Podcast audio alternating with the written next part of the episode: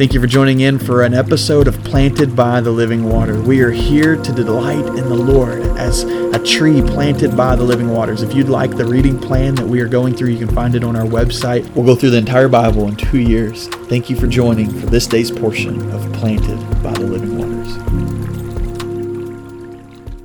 Well, we officially have come to the last book of the Bible, the last book of which we have spent two years going through.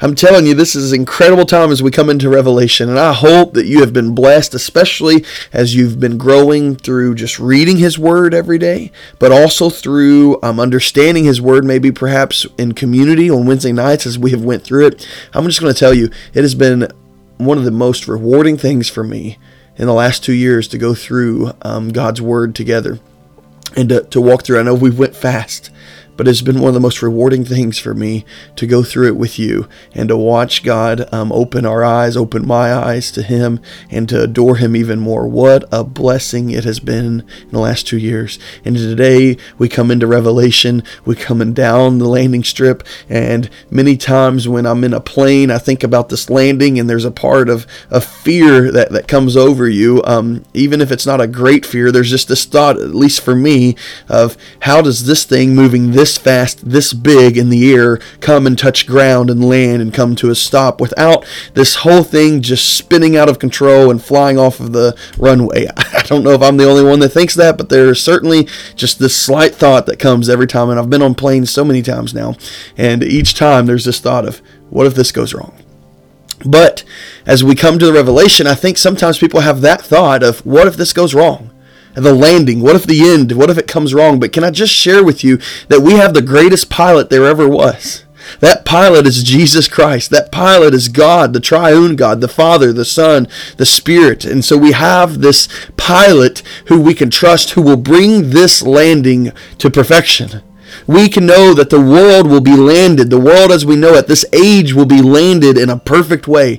We don't have to fear the end in the sense of thinking that it's out of control or that it could be um, um, something that, that is not expected. This is to be something that is fully expected by our God. He's wrote it in His book. It's given to us. We have the best pilot who will keep it under control the entire time. And as we come to this landing strip, we can be blessed. And that's what I want to actually talk about as we start the book of Revelation. In fact, it tells us in chapter 1, verse 1, the revelation of Jesus Christ that God gave to him show his servants and must soon take place. He made it known by sending his angel to his servant John, who tested to the word of God and to the testimony of Jesus Christ wherever he saw.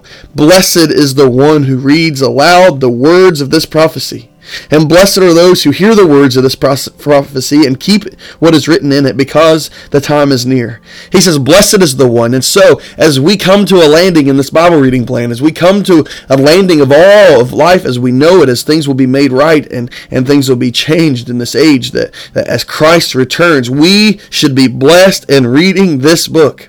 And so I pray that as you read it, although you may get confused, although you may not understand everything, my prayer is that you would be blessed and my prayer is that you would come to some understanding, that God would start to clear up some things that has been muddy, I think, from all of the interpretations, especially um, as, as uh, we are in this context and in, in this season. There's been so much that's been talked about Revelation that perhaps um, has, has skewed us or perhaps has made us afraid of the book or perhaps has given us this thought that um, we, we uh, just can't understand any of it. And, and I, I don't want to land there. I don't want to think that we can't understand any of it. I don't want to think that um, we can understand all of it. There, there's this middle ground of just trusting God and faith of what He has given us. And He says, "Blessed is the one who has wrote this. Blessed or blessed is the one who is reading this. In, in essence, who reads it out loud um, and keeps this written word." And so, as we read this, would we come to an understanding that God is in control?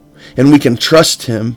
And there's some things that we can bring out of this that, that will bring uh, further assurance in our faith rather than a dissuasion um, or rather than a confusion or rather than a, a disheartening. We can have an assurance of faith in the book of Revelation. We can have a blessed um, understanding, uh, uh, at least to know that our Lord is in control and we uh, win in the end. what a blessing, right? What a blessing to know the end of the story. And so just want to encourage encourage you as you read through this book. Perhaps um, you've never read through it, or perhaps you've been afraid to read through it, or perhaps you've read here and there, or perhaps you've read the first five chapters and you're like, oh, this is pretty good, and you get to chapter six and the rest, and you're like, ah, I don't know about this.